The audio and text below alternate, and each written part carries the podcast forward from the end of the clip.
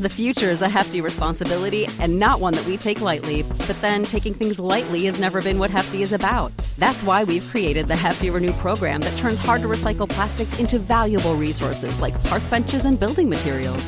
To participate, simply fill up an orange Hefty Renew bag with accepted items, tie it up, and drop it in with your regular recycling. That's it. It's that easy. It's time to rethink recycling with Renew. Particular valued resources may vary by geography. More info available at heftyrenew.com.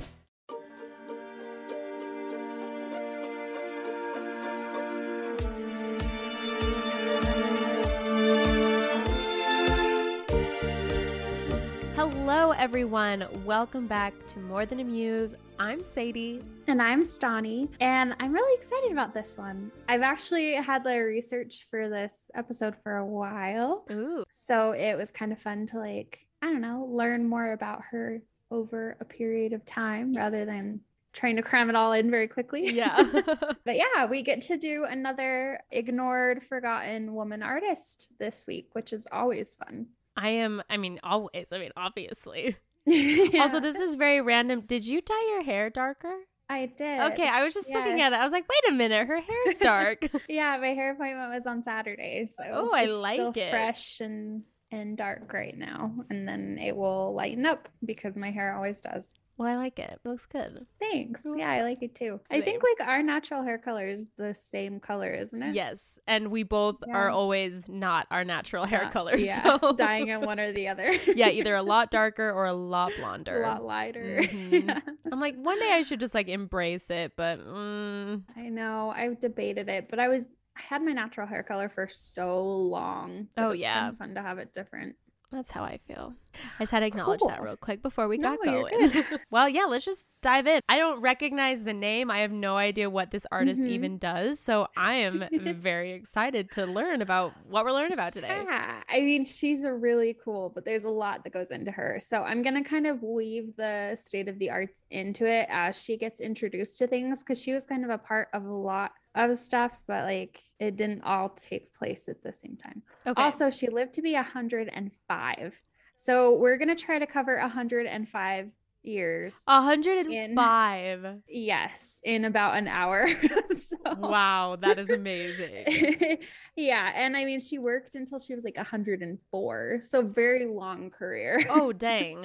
Okay. Yeah, Yes. amazing. I'm excited to hear what someone can accomplish in 104 years. a lot. So yeah, today we're talking about Beatrice Wood, which she is actually a ceramicist. A few times I got mistaken and kept typing in Beatrice Ward because she's a graphic designer from history. Oh. So not a graphic designer. This is Beatrice Wood, not Beatrice Ward. Good However, if you want to look at a historical graphic designer, Beatrice Ward is a good place to start. cool. So she is a ceramicist as well as dabbling in a couple of other things. She also did painting, acting, drawing, and writing throughout her life. So very long life, very diverse career. yeah. And we'll get into it later, but she also ended up being the inspiration for the character of Rose in the 1997 film Titanic. wow. I mean, that's a pretty I- significant legacy. I know. So she's very fascinating. Beatrice Wood was born in San Francisco, California. She was born on March 3rd, 1893. And something I learned recently, I really wanted to read a book for the artist I'm doing in October. Mm-hmm. So I've been listening to this book about her, but she was also in San Francisco around this time. Oh. And there was the Great San Francisco earthquake of 1906 hmm and I'm sure like you probably haven't heard much about this, but it was like as devastating for San Francisco as like the Chicago fire was for Chicago because everyone who was living there they hadn't really experienced an earthquake like that. Like most people came from England or the eastern United States where Mhm. earthquakes aren't really a Yeah, thing. you don't have to like worry they don't earthquakes. happen. Mhm. Yeah. And San Francisco's on a fault line. So it wasn't just like a casual earthquake. Like it was pretty Significant. terrifying earthquake. And what's interesting is that San Francisco actually used to be like the major art center of the West Coast. oh. And then after like the it was on April 18th in 1906, the quake was only like less than a minute, but it ignited fires around the city that burned for 3 days and destroyed nearly 500 city blocks. Like this was an intense earthquake. Yeah. Yes. So more than 3,000 people died and over 80% of the city was destroyed. And it's still to this day considered one of the worst and deadliest earthquakes in the history of the United States. Yeah. Oh my gosh. That's Yeah. horrible. And I mean, they also they didn't have any like earthquake prevention stuff. Like buildings weren't built for that yet. So obviously there's a lot that went into making it like the deadliest earthquake for the Mhm. West Coast. But what ended up happening is that a lot of people left. And so San Francisco went from this like huge art center to Mhm. like still like a beautiful city. Obviously the rent is still ridiculously high. And I was gonna say like there's there. still a lot of people living in San Francisco. Yes. yes. But now, like the major art center of California and the West Coast is Los Angeles. Yeah. And it wasn't that way before. So, kind of interesting how history could have been extremely different If it wasn't if for this that. earthquake wouldn't have happened. Yeah. Wow. But Beatrice Wood's family did not move to Los Angeles. They ended up moving all the way back to the East Coast to New York City. Mm. While they were there, they were pretty, like I said, they were wealthy socialites. They had money. Mhm. And so her mother's main concern was preparing her daughter for her coming out into New York society, Oh yes. which is so weird that that used to be such like a regular thing. Uh-huh. like everyone did it. And apparently like it included much more than just like dancing classes and stuff. Like it was a year in a convent in Paris, enrollment in a fashionable finishing school and summer trips to Europe where she was exposed to art galleries, museums and the theater. I mean, I guess it says she was, like, sign me up. That sounds great. I know. I'm like, what the heck? What would be the purpose of that? Because I guess like if you're a socialite, your main goal is to marry rich and then be you got to like make sure you're socialite. yeah up to So you have to be like cultured and smart and everything. I mean, that sounds like a great childhood, to be honest. So sign I me up. know. Uh, and what's funny about it is that exposing her daughter to all these arts ended up ruining her plans for her daughter to have a coming out party because in 1912 when she was supposed to have her party she rejected all of the plans and announced that she was going to be a painter Well, I like that storyline better. i do too and i mean can you blame her being exposed to all of the great art museums and art galleries of europe like like, obviously, yes. So, despite her parents' very strong opposition, they were not happy about this. She insisted continually on pursuing a career in the arts. And so finally, her mother was like, okay, if you're going to study it, you're going to do it properly. mm. I'm excited to see what properly means. Of course. Yeah, Beatrice Wood is fluent in French. Of course, she spent a year in a convent in Paris and touring Europe, so she speaks fluent French. So they send her to Paris, where she's able to study art at the prestigious Académie Julian, a fashionable draw for aspiring artists located in the hometown of Monet. So, proper Mm. art school in proper France with a chaperone as well. However, Beatrice Wood, she found the education tediously academic, which I mean, I don't Mm. know what they were teaching, but if you're like kind of a free spirit, then like Which she you- obviously was, yes. yeah, like studying every aspect of art probably wouldn't be that fun. fun. Yeah. And I think like her later art definitely shows how much of a free spirit she was. Like she didn't really follow the rules even of Mm. art, which has very few rules anyway. I don't really blame her, but she ended up running away from her chaperone and from the school and moving into this like attic room Nice. that could only be accessed by a ladder, which sounds a little terrifying. True. And then she just lined the walls with a bunch of her painted canvases and just spent all of her time there painting. Her mother found out that she had ran away, and her chaperone, by the way, she called her an old lady of 30. So, you know, just ancient, Ancient. a 30 year old chaperone. Absolutely. and her mother came all the way to France to find her. And she said, I can still see her climbing this ladder with her high heeled shoes. She was very elegant with a black satin dress with a real hand embroidery at her throat and a wonderful hat with feathers. And she said, Look at the cobwebs. And I never said a word. And she took me back to Paris. I'm obsessed Um, with this woman already. I know. So she went back to Paris, but then ended up turning her attention to theater. And her mother was like, okay, if you're going to do that, then you have to do it properly. Of course. of course. So she had private acting and dance lessons with members of the Comedy Française, I think is how you say it, Cool. and appeared on the legendary stage with leading stars of the time, including Sarah Bernhardt, which I'm assuming is a very famous name, but I'm not very familiar with the histories of French acting. So still cool, potential yeah. future uh-huh. artist to cover. And then World War One broke out. Mm. So no one wanted to be overseas during either of the world wars. So it forced Wood to return back to the United States. She was not happy about this, but of course, she was back in New York.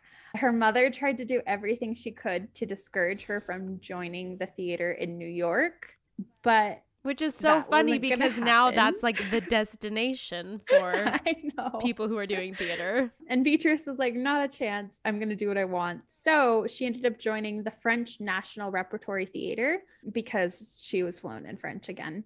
And she played over 60 ingenue roles under the stage name in order to not, you know, discourage the family's reputation. Good for her. The stage name, Mademoiselle Patricia. Ooh. And she did 62 roles in only two years. Wow. So insane. She was acting a ton. Uh-huh. And then she has a quote about this. She said, I wanted to go on the stage, not because I was stage struck, but to earn money so that I could get away from home because I was a good little girl and nothing is more revolting. I, oh, I, I, love her. I love her so she's much. definitely a character. So while she was working as an actress, a friend told Beatrice about a French man who was in the hospital with a broken leg and was lonely and had no one to talk to. And it turned out to be the composer Edgard Varese. Varese. Okay. And then he introduced her to Marcel Duchamp, which, if you studied any art history, you know about Duchamp. He's everywhere. And That's because he is considered the major founder of the Dada art movement in the avant garde. Oh, yeah. Which we're going to try and talk about. I will say upfront Dada is one of the like art movements that I understand the least. Cool. it makes zero sense to me. Like I get abstract expressionism. I even get like cubism. Like I understand what they were trying to do. Mm-hmm. With Dada, I don't really get it, but you know, it's there and it was really important to art history.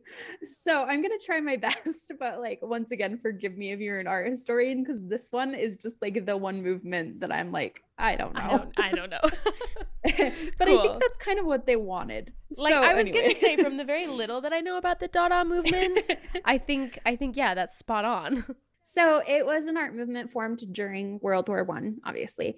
And it kind of began in Zurich and it was as a negative reaction to the horrors and folly of war which makes sense you know like yeah. a lot of art comes from through devastation from, and horrible things. Yes. There was also a lot happening that was just like really weird. You had freud's theories who were like having people mm. really mess around with the unconscious mind and all of that. Communism was becoming like a major thing like with marxism. And so it was like kind of turning society upside down. Yeah. And then they also said that like the arts were just coming unglued. So there was just like poems with scrambled syntax and like Picasso's cubism that like made human anatomy look like nothing, like mm. fragments, you know. And then there was just like all of these radical ideas and like political fringes and crazy stuff that was happening. Yeah. And Marcel Duchamp was in Paris and he ended up trying Impressionism and then Cubism and then ended up rejecting all of it because he said that painting was for the eye, not for the mind.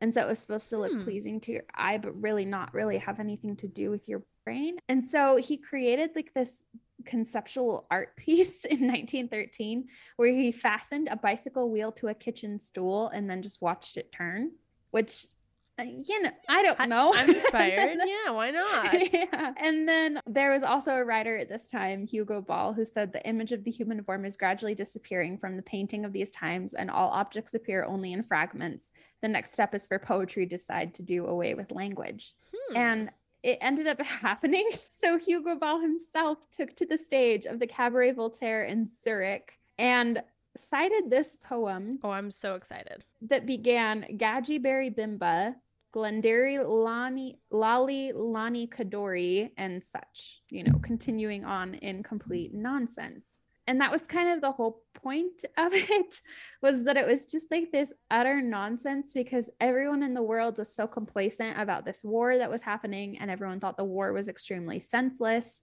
and then like politics were just in full force everywhere. And people considered it like a civilized carnage of European mm. intelligence. So just like complete chaos, I guess. Chaos. and they just wanted to create stuff that didn't make any sense because it didn't need to. And why should it? Because society didn't. And I like I guess I kind of get that. Yeah. But it it truly doesn't make any sense. Even the name, it came from Hugo Ball once again, because Dada means yes, yes in Romanian, oh. rocking horse and hobby horse in French, and for Germans, it's a sign of foolish naivety, okay. joy in procreation, and preoccupation with the baby carriage, like dada, like a child, like baby saying. goo goo gaga dada. Yeah. Yes. uh-huh. and so they coined the term, put it to use on posters, and then it ended up becoming like the official term for everything so yeah, it was just kind of like this weird zany movement that ended up catapulting across the world to like Berlin, Paris, New York, and even Tokyo, and just became like this weird offshoot of modern abstract and conceptual art. And it died out in less than a decade and ended up not getting like a ton of recognition or museum retrospectives until mm, the modern century. I, I mean, it's probably just because people were like, what?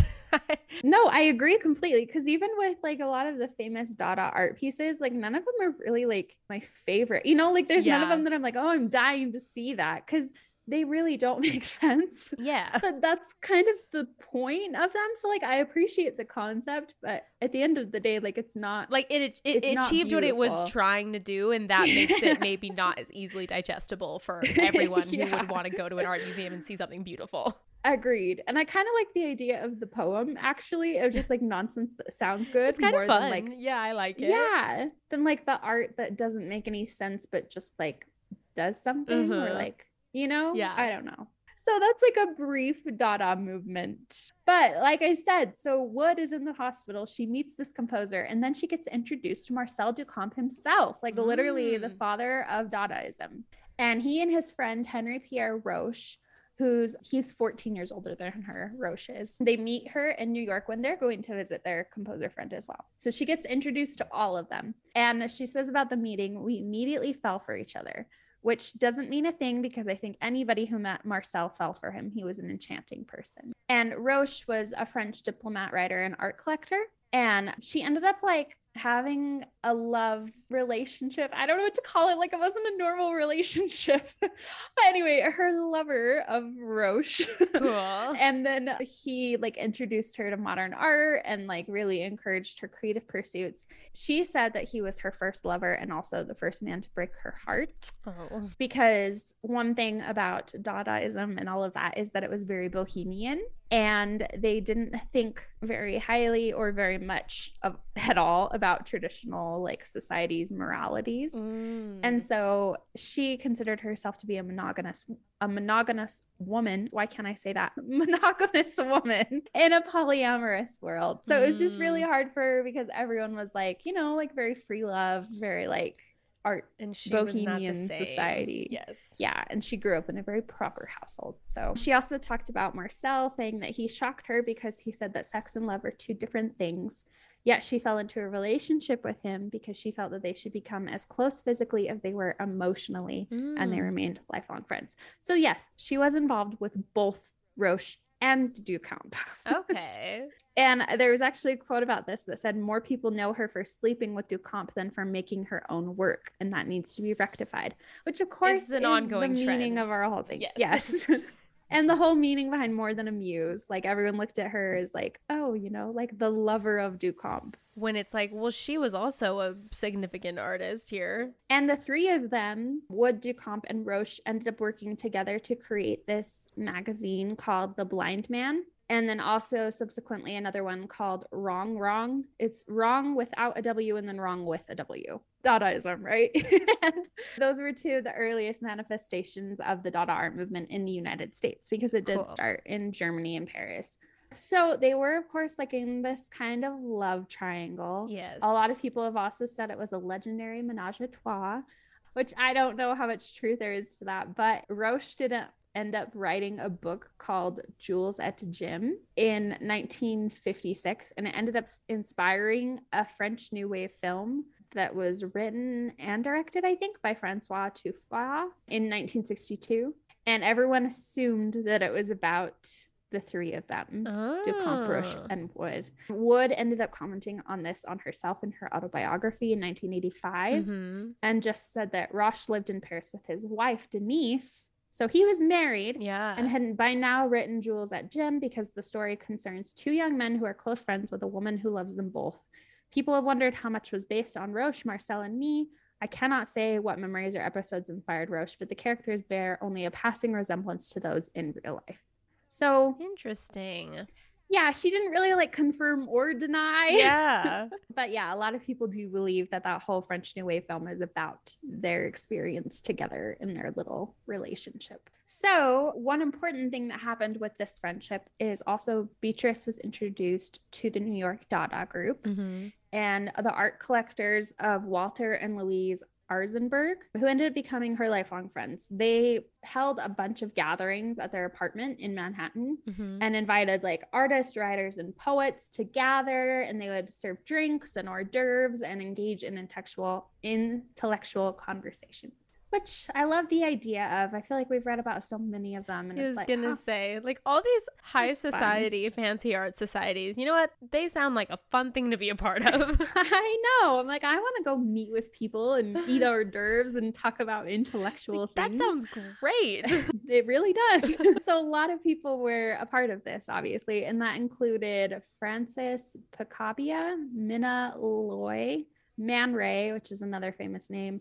Charles Demuth, Joseph Stella, Charles Sheeler, and the composer that was in the hospital, mm-hmm. Edgard Varese, once again. And then Beatrice Wood ended up teasing Duchamp at one point that anyone could create modern art. And she created this like a little abstraction art piece. Mm-hmm. And Duchamp was so impressed by the work that he arranged to have it published in a magazine and invited her to work in his studio with him.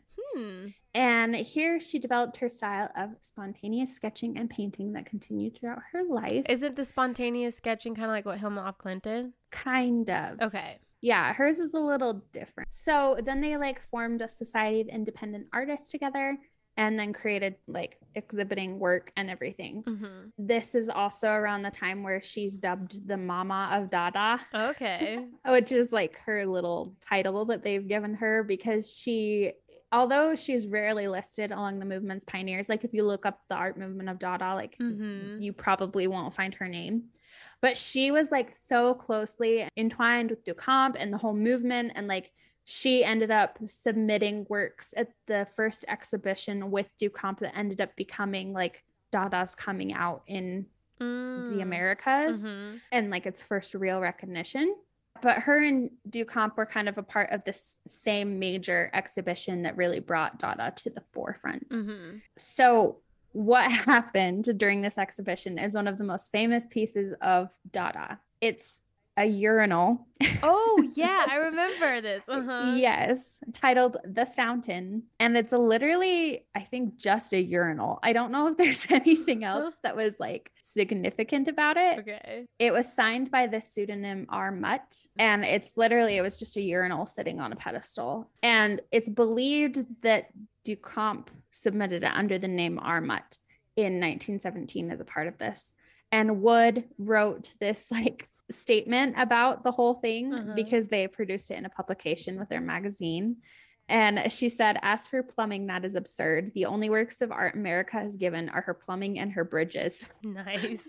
and a lot of the times that quote is actually believed to have been written by Duchamp himself, but it was actually Beatrice Wood. Wow. So, uh, something that's also kind of interesting about this is that she submitted her piece Un peu d'eau dans du savon, and she made it alongside Duchamp in his studio. And it was the image of a nude female figure rising from her bath. And then she attached an actual piece of soap to the canvas in what she called a tactual position. Okay. And yeah, it grew a lot of attention, a lot of critical reaction. Um, an artist actually said she was sort of the sensation of the show. Her work was attacked by the press, and the offending painting, you know, because it had a naked torso with a real piece of soap mm-hmm. attached. Something else that's also interesting about this is that it may not have actually been Duchamp that created the fountain. It is attributed to him like all the time. There's actually a lot of speculation on whether or not he actually was the artist. It's believed that it probably was a woman. And when I was researching this episode, I was like, wait, could it have been Beatrice Wood?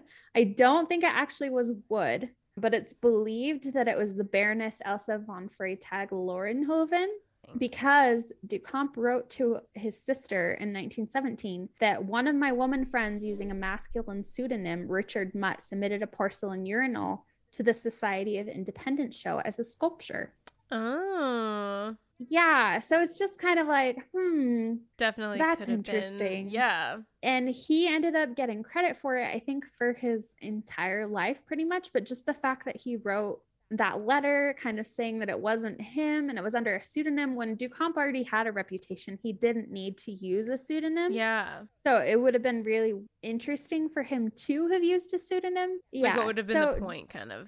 Yeah. Like there wouldn't have really been a point where if you have a baroness in England or like wherever she was, a baroness in Germany, then of course she's the one who would have to worry about her reputation for making art on her own. And I mean, for making so, uh, art that is literally a, a urinal yes. i feel is also maybe a part of that yeah exactly so there's a lot more about that i honestly think it could be like a whole episode on its own about like the baroness and if duchamp really created the fountain or not interesting but she is attributed with a different work of art that's literally like pipes just mm. standing up mm-hmm. and she titled it god nice and so her work was much more similar to the fountain than Duchamp's. So it kind of makes more sense that it would have been her, but it was attributed to Duchamp at the time and for most of history. So something to look into there if you're wondering about more misattribution. Yeah. which is everywhere.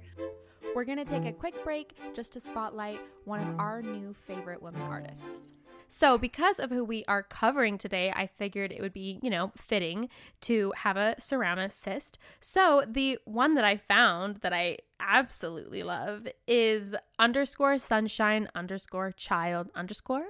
It's an artist named Abby, and I really, really like these. She is, of course, a ceramic artist. She has mugs, and they have like cute little abstract faces on them with big lips. I love this. I feel like Beatrice Wood would have 100% approve. I think this is Beatrice Wood approved, absolutely. Oh, yes. And she doesn't just have mugs, it's a lot of what she has, but er, the ones where like the goofy lips become the handle, it's my it's favorite. So funny. There's so many, so many good ones. And let's go to her shop. She has a website. These things are for sale mugs, plots, plots, plants and pots, vases. They're not uh, all the available for sale because those are freaking cute. Which ones? The bags. Ooh, I don't know. Oh. She has like the funny faces on the bags. I love it. She must not have done a recent drop because everything is currently sold out. sold out but well, that means it's a good time to follow her so you yes, can see the next stay time. updated. I love that. Is so fun.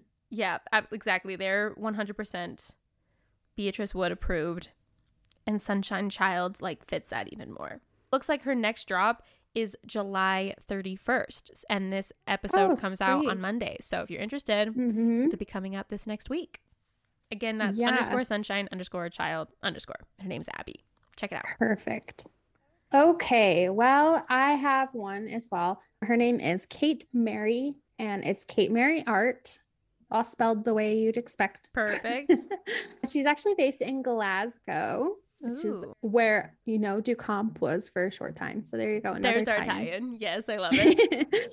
but she is an artist and interior designer, and I'm obsessed with. I think their drawings. Yeah, these look amazing. They're like architectural drawings, but with like plants and colors, and they're just gorgeous. They, yeah, they really are they like the plans are abstract, but then there's like so much detail in the architecture, and it's like this perfect balance of everything. And I just think they're beautiful. I'm just like scrolling so, yeah. through, just like and the details of everything is I know, gorgeous, so mesmerizing. Huh? Yeah. She also does have a shop. Ooh. She does commissions, and then you can buy prints, original work, and cards as well on her shop. I feel like this would be like a perfect print to have somewhere in your house. Yeah. Like just you know, just like a beautiful interior with like colors and everything.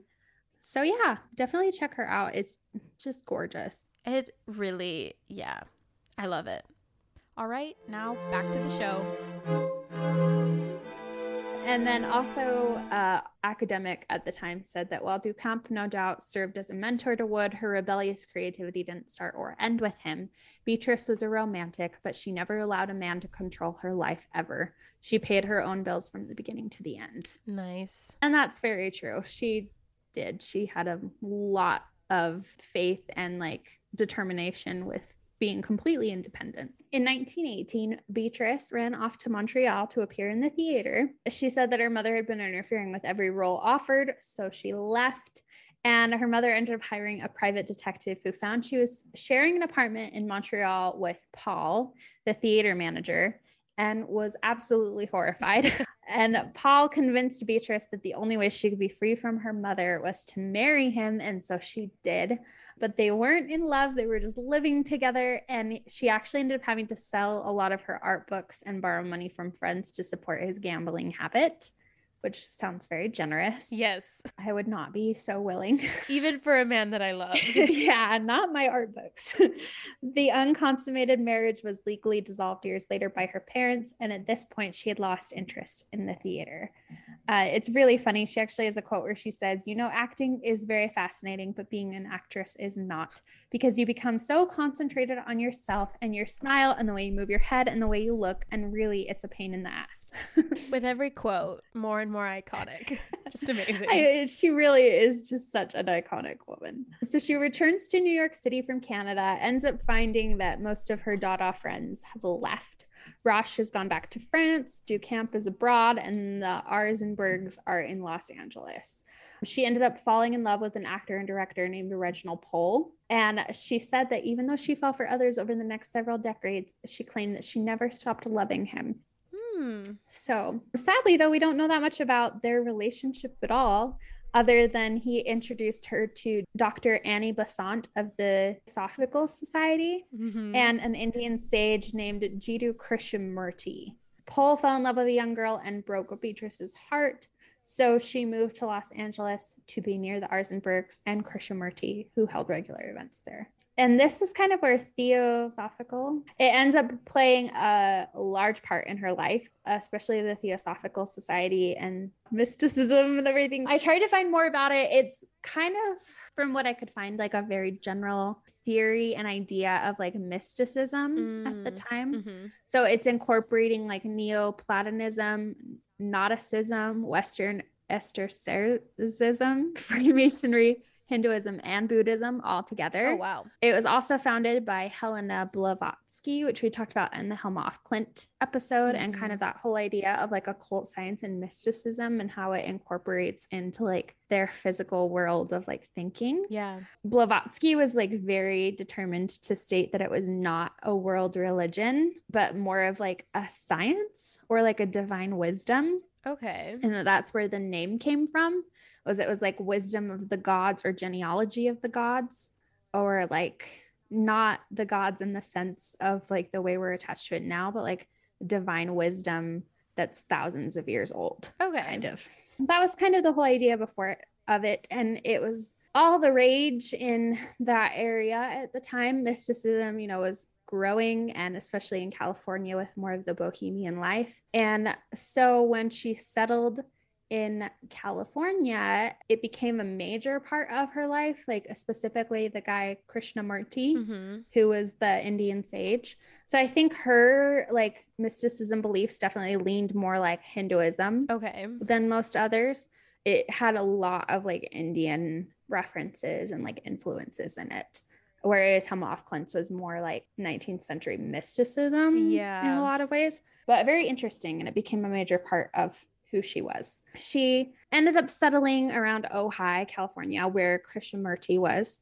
And uh, during this time, Krishnamurti was like touring the world and like often going to the Netherlands and other areas in Europe to speak to members of the Theosophical Society. And members from California and the United States would also like follow him there and like listen to him too. Okay. So sounds like an expensive trip. Yeah. to go and listen to someone who lives in your neighborhood. But I mean, they were dedicated. So um, she goes on one of these trips to Holland to listen to Krishnamurti. And while she's there, she ended up purchasing a set of Baroque dessert plates that had like this luster glaze on them. Okay. And she really, really wanted to have a matching teapot for these plates. And she couldn't find one. Like the entire trip, she just kept looking for like a matching teapot for these plates. Uh huh.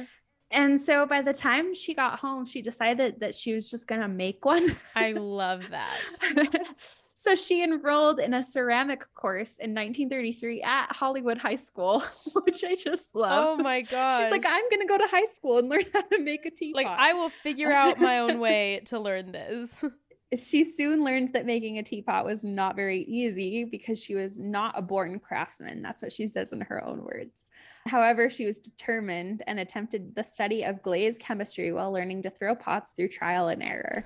Ceramics ended up being the major part of her career, which is actually so funny considering how many like passions and aspirations she had before and then just this determination to make a teapot ends up throwing her into the rest of her life I mean, I love that attitude. I feel just like the energy of her just being like frustrated. It's like, fine, I'll do it myself because I really just want this to be complete. You know, like yeah it's it's very pure in a way. Exactly. It's so funny. And I definitely relate to like the not a born craftsman part because like pottery takes a completely different set of skills than like oh, painting. I could never. Yeah. Yeah. I took a pottery class in junior high and I was awful at it. So, because yeah, it really does involve so much more like science and everything than a lot of other arts, which is crazy. But she didn't give up, even though she never did make the matching teapot. So, I mean, I think she Oh, got a little distracted with her goal there. Uh, that that's fair though. I guess she went on to find a better, you know, life purpose. I mean, she's known as a ceramicist, so kind of shows you where her career went. Yes, um, absolutely. In the late 1930s, she ended up studying with Glen Lukens, who was a leading artist and teacher of the time. He didn't really inspire create individuality in his students it was very much so like here's how you do this and then like you do it you know like not a lot of mm-hmm. room for like individual growth but he did prepare her very well for one of her most important mentors in her mind. It's a couple called Gertrude and Otto Natzler. They had a lot of like refined sensibility and technical knowledge. So they took her on as a student and specifically taught her like a lot of like throwing on the wheel and then like glaze chemistry to teach her like how to figure out more of the technical side Mm. behind ceramics. And she said that they showed me an approach that has been invaluable. However, this is really sad actually. Beatrice like really treasured the experience she had with them. But when her career began taking off, they like got really jealous of it. They felt that she was using their glazes and forms and like kind of worried about her stealing from them in some way. And so they demanded that she leave and they ended up never repairing their relationship, which Wood said saddened her for the rest of her life. Oh. Yeah. She also noted, she said, they were my teachers. Of course, my work is similar to theirs, but her work was actually extremely different from the Natzlers. But I think it was just like that close proximity and then probably some jealousy with her career taking off when maybe theirs wasn't in the same way Mhm. that they ended up being a little bit threatened Yeah. by her career. Their ceramics were very like controlled, like mastery of technique. Like obviously they taught her like the chemistry and like the throwing on the wheel. So it was like very precise. And hers were very like loose and unconventional, like lots of like happenstance, like this just kind of unexpected results. Like she really embraced like things going wrong and like dealing with it anyway. Yeah, okay. And she ended up developing a signature style where she did like this all over glaze luster that drew metallic salts to the surface and then starved by starving the kiln of oxygen. So she like did this all over glaze and then didn't put any oxygen in the kiln and it like brought salt to the surface of the glaze. Oh, cool. Yeah. And it was like her own distinct Style. Style. Yeah. she ended up renting a small artesian shop on Sunset Boulevard where she demonstrated her craft, sold her work, and ended up saying, I never meant to become a potter. It happened very accidentally. I could sell pottery because when I ran away from home, I was without any money. And so I became a potter. I mean, yes. oh, which is just so fun. I mean, art was obviously such a huge part of her life. We already talked about kind of her. Oh, yeah. Um, just from the be always. Her painting. Mhm. Yeah. Um, she did end up drawing a lot when she was with Marcel Duchamp. So some of her drawings are around at that time. That's also where she got her own little nickname. She started signing all of her work as Beato, Okay. like a Beatrice, but then like Beato. Yeah. And that's how she ended up signing her pottery as well. It was that same little nickname that she had used back then. And even though her drawings weren't like ever famous, she did end up illustrating her own autobiography that she wrote later. Mm-hmm. And her drawings are exhibited as a part of a permanent collection of the Santa Barbara Museum of Art. So that was kind of the close of like that art, but her sculpture went on to become more and more important and acclaimed. She did a lot of figures, so a lot of like vessel forms and sculpture. But no matter how talented she got, her work continued to have like this naive illustrative style. And it was just like a very different kind of work. She called it sophisticated primitives. And it was like figurative, but like intentionally naive. You can't really tell it's a person, but you know it's a person. You know what I mean? Yeah, yeah, yeah. like very like abstract in a way and very embracing like all of like folk art dadaism and then also like her spiritualism mysticism beliefs like definitely all was incorporated into that she said now in pottery i make figures a lot of people think they're perfectly horrible maybe they are i have no idea but i purposely keep these figures unschooled now i've been told that my pottery is elegant tradition and all that but these figures are something entirely different. And I think that's the impact of Marcel in a certain direction that I don't want to keep them schooled. So they are very like primitive, very different. Of course, I'll have some on the Instagram or you can Google them. Once her work was established enough, she ended up building her own home in Ojai, California in 1947. Her work had been included in exhibitions in Los Angeles County Museum of Art and the Metropolitan Museum of Art in New York.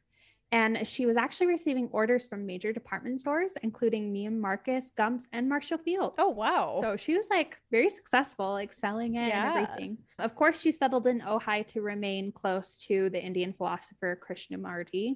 And she actually, her home was across the street from him. oh, nice. I mean, I definitely wasn't an accident. And she was a very like close friend with all of the artists and actors and all other people that were in search of these alternative lifestyles that were coming to meet with him. Uh-huh.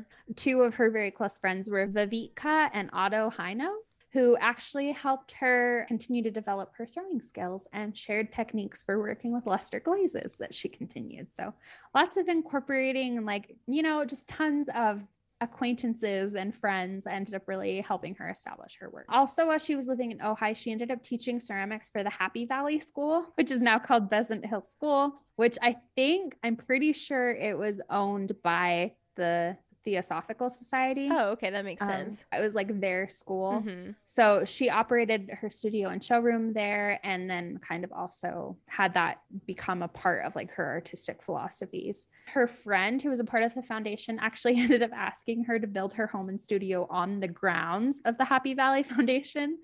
So she sold her previous home that was across the street from her, you know, the Indian guide to Vivika and Otto Heino, to her close friends, and then moved to a new home that was actually partially financed by one of her, her Duchamp drawings that she had saved. She sold it. I mean, good for her. I love that though. It's like you hold on to an old friend's art and then you're like, oh, this is actually worth enough that I can finance my home. Like this will be, yeah, it served its purpose. so she lived on a 450 acre parcel of land in the beautiful upper Ojai Valley. And then um it was kind of the understanding that because she was building her home there and she got to live on like this beautiful land that was owned by the foundation, Uh-huh. that when she died, the home would go to them. Okay. And she was completely fine with that. Like she didn't have any children or anything, you know. She obviously wasn't close to her parents. so I just like as like the more you're going through her life, I just imagine a very just horrified typical like very upper class socialite mother just like clutching her pearls at her daughter's life path and it, it does it's bringing me joy. yeah, I definitely think that's exactly what it Yeah. was. Her daughter moves out to California and basically becomes a hippie. yeah, like the tr- like the biggest horror, honestly. What could have been worse? yes, Makes weird Oh, art that she doesn't understand and yeah, it- just Just the best. Mhm. of course, while she's living there, she continued to just grow this beautiful library and collection of folk art that she just loved. And then, of course, now the foundation has actually made the studio available to visitors who are able to go and just experience what it would have been like for her to continue to make art there. I love it. In 1961, she attended an exhibition of her work in Japan. So her work made it all the way to Wow, Japan. Yeah. And of course, like her work was very different from a lot of the proper Japanese ceramics. And so Uh-huh. one of the Japanese ceramicists said to her, Miss Wood, your work is very beautiful, but you use a great deal of color.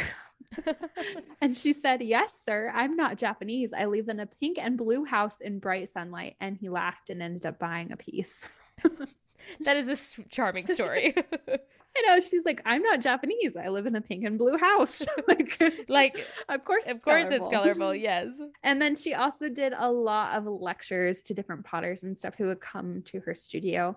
And she Mm. was famous for saying, Do be true to yourself. Whether it's bad, it doesn't matter. The important Mhm. thing you have to copy while you're studying. And culture is each of us like one pearl added to another to make a chain. We each contribute to the other, and that's all right. But once you're on your own, do that which comes from within. And I feel this very strongly. I like that. That's awesome. She also got to visit India a ton, which definitely I think ended up influencing her even more because, like I said, her mysticism, spiritualism definitely leaned more into the Hinduism of it all. Yeah. So she got an invitation from the American State Department to visit India on a 14 city tour. I mean, the American State Department, that's crazy. I know, and 14 city tour of India, like sign me up. Yeah. It was in 1961. And so she got to go and just be exposed to the country and the art and like surface textures, color, ornamentation, erotic imagery. Like India has a rich culture of like color and art and Yeah. everything. And then only four years later, she ended up returning to India again. And there she met a State Department employee named Ram Singh, who ended up moving to Ojai to work as her manager for another 25 years. Wow. So definitely like an influential trip again. And then she traveled again to India in 1972 for the third time and acquired like a huge collection of folk art and a bunch of saris. Like she Oh. just bought a bunch of clothes and a bunch of art. She never ended up returning to India again, but I mean, she went three times. Yeah. so the paintings and drawings that she made during later in her life always portrayed her as a young girl. And at 103, she wrote to a friend, I hang on to the statement of scientists that there's no time. Therefore, join me in telling everyone you are 32. This allows me to go after young men and plan on grabbing husbands from my girlfriends. Choosing to live in the timeless, I am now at the easiest and happiest time of my life. I love at that. 103. That is so cool. Sorry, rewinding a little bit. When she was 90, she actually started writing. Her friend Anais Nin provided the model and encouragement for her to write her biography and then even encouraged her agent to publish it. And um, so she has a biography. Yes, an autobiography Oh, that she so wrote and illustrated herself. And the Is Nin, I think, was the daughter-in-law of Reginald Pole, Okay. who, like, you know, her, Her- one true yeah, I was just gonna say. Yeah. mhm. And then Anais Nin had written of Beatrice's work. I just thought this was a beautiful description, so I wanted to include it. She said Beatrice Wood combines her colors like a painter, makes them vibrate like a musician. They have the strength even while iridescent and transparent. They have a rhythm and luster both of jewels and human eyes. Water poured from one of her jars will taste like wine. Wow, that is beautiful. Isn't that gorgeous? Mhm. So just lovely. She ended up writing a bunch of books. She wrote The Angel Who Wore Black Tights that got published. I don't know what it's about, but it sounds intriguing.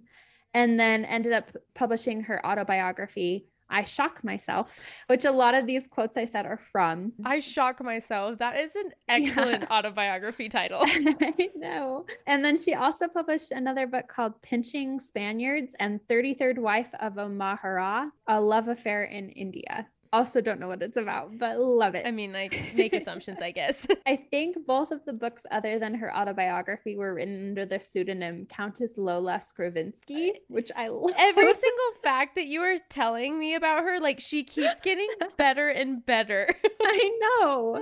After she did her autobiography, it became very well known. It was published in 1985. Uh-huh. And when people were asking her what the secret to her long life was, this is going to be another quote that you're just going to love. I'm so ready. She said, I owe it all to art books, chocolates, and young men. Excellent. As she should.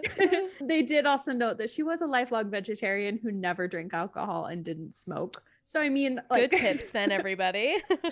but she did say like I owe it all to art books, chocolate, and young men. And they said if you would make the trip out to her Ojai, California studio, you'd find the artist in the last years of her life swathed in a sari while working at the potter's wheel and flanked by all manner of sacred objects, healing crystals, Hindu icons, and her signature opalescent vessels. There were young male assistants on the clock and stacks of Hershey's bars in the refrigerator. so the good news is, is yeah, have as much chocolate as you want. It's fine. stacks of Hershey's bars in the refrigerator. I, I love it. you are correct. That amazing. yes. Throughout her life, Beatrice Wood embraced a life that combined the wisdom of the East, positive thinking, a strong work ethic, a Dadaist sense of humor, and a romantic view of life. Her personal philosophy served her well as she continued working in her studio until the age of 104. That's incredible. yes, like literally till 104. So obviously, the thing I said at the very beginning, she ended up inspiring Titanic's Rose. Yeah. Which is like probably I don't know, like one of the least interesting things about her. Which is like insane. but it definitely grabs the tension, right? Like we've all seen the Titanic, yeah. I think. Probably it's, most it's a very us. popular movie. Even I've seen it, and yes. I haven't seen a lot of movies, so there's a good. So what happened with it is that she didn't inspire the young Rose; she inspired the older version of Rose, who tells the story. Yeah, that makes sense. Yeah. So what happened is that the character of Rose in the film in 1997 Titanic, she's 101. Yeah, like the old woman is, and Bill Paxton, who was like writing the story, like trying to figure out what to do for the script of Rose, his wife ended up loaning him a copy of Beatrice Wood's autobiography, I Shocked Myself. And when he was reading it, he realized that like the character was literally what he wanted for the old Rose. No way. Okay. Like 100%. He was like, just the humor and the cleverness. Like, that's what I wanted for this old woman in this film. So then he went and met Beatrice Wood and he said she was charming, creative, and devastatingly funny. And then, of course, he referenced that like it's only a refraction of Beatrice that combined with many of fictional course. elements, of course. Yeah. But they actually didn't invite her to attend the premiere. They didn't? Because, like, no, they did. Oh, okay. She was such a major influence on the character. She was actually too ill to do so. Like, she couldn't go. She was 104. I mean, so, I mean yeah, that makes sense. yeah. But James Cameron and Gloria Stuart, who played the Beatrice like character in the film, they went and dined with her and presented her with a video of the f- movie. Aww. And I love this. She didn't watch it because she believed it would be sad and it was too late in her life to be sad. You want to know the Titanic is very sad. It's so sad. Like you go into that movie knowing how it ends and you're sobbing. Like good for Yes. Her, I honestly. agree.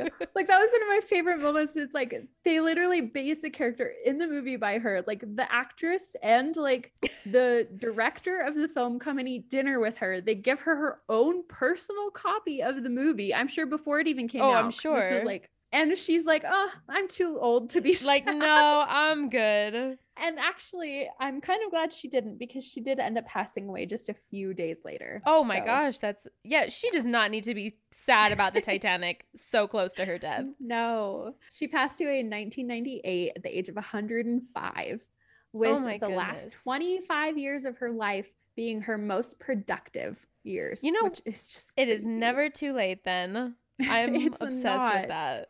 Yeah, because that was like her ceramics career, writing books, and like all of the ceramic workshops and everything she did with people at her home. That was all during the last 25 years of her life, which is just insane. I mean, and like sh- she was the inspiration for like a huge figure in just American television, not television, American like movies. Like the Titanic is I like know. such an iconic movie. right? It was like the top grossing film of all time until Avatar came out. Like literally. Ugh. It- and that was a long gap of time between those two.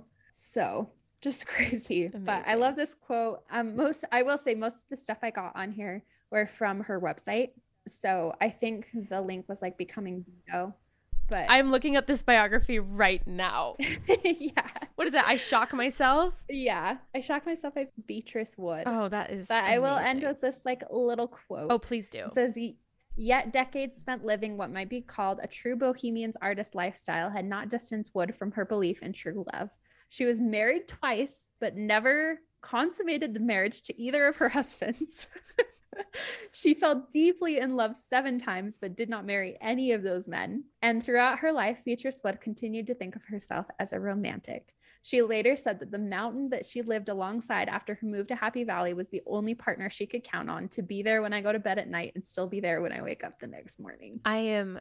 I love her. I love Yeah. her. She's great. And I mean, like, she's not talked about as much as like Marcel Duchamp and a lot of others are, but she did make like a very big impact in the world of art. In 1994, the Smithsonian named her an esteemed American artist.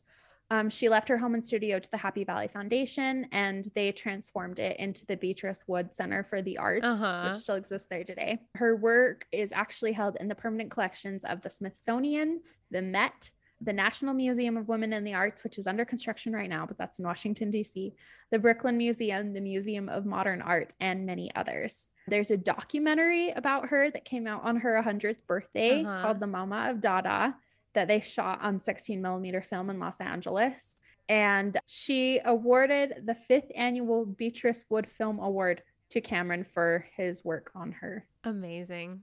Also, this is just like a weird random footnote, but so cool.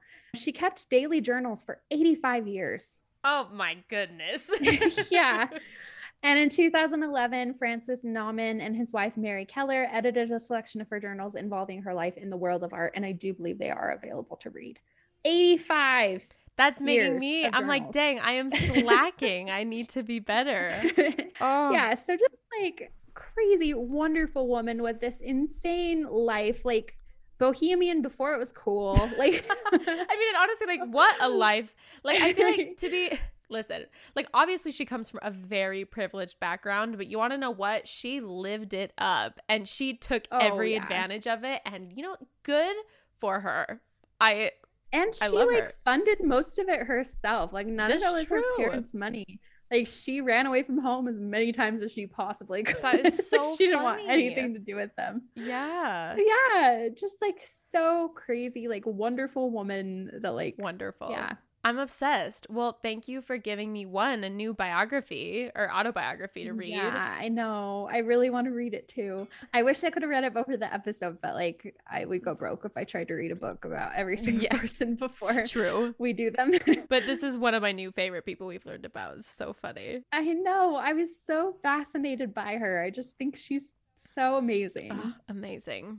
That's it. That's Beatrice Wood. Well, thank you for bringing this woman into my life. So Mhm. happy that I now know where the inspiration behind, you know, the Titanic, or not all of it, obviously. I mean, obviously the Titanic is not inspired With by the her. sassy but- old lady in the yes, Titanic. amazing. Thanks everyone for joining and listening. I hope you enjoyed learning Mhm. about this woman, and we'll be back next week. Follow us on Instagram, leave us a review. If you've been listening for a while, share with your favorite friend who you think might enjoy learning about a forgotten woman from history. And Yeah, just Yeah. text them the episode link. Be like, hey, I think you'd enjoy this. You know? that is a sharing is caring. Perfect. And we'll be back next week with another forgotten woman artist. Bye. Bye.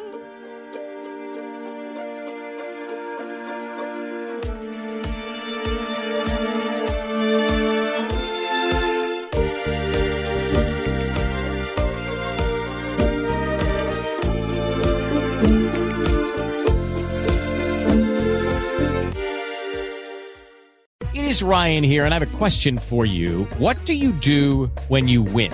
Like, are you a fist pumper? A woohooer, a hand clapper, a high fiver. I kind of like the high five, but if you want to hone in on those winning moves, check out Chumba Casino. At ChumbaCasino.com, choose from hundreds of social casino style games for your chance to redeem serious cash prizes. There are new game releases weekly, plus free daily bonuses. So don't wait. Start having the most fun ever at ChumbaCasino.com. No purchase necessary. Group. Void were prohibited by law. See terms and conditions. 18 plus.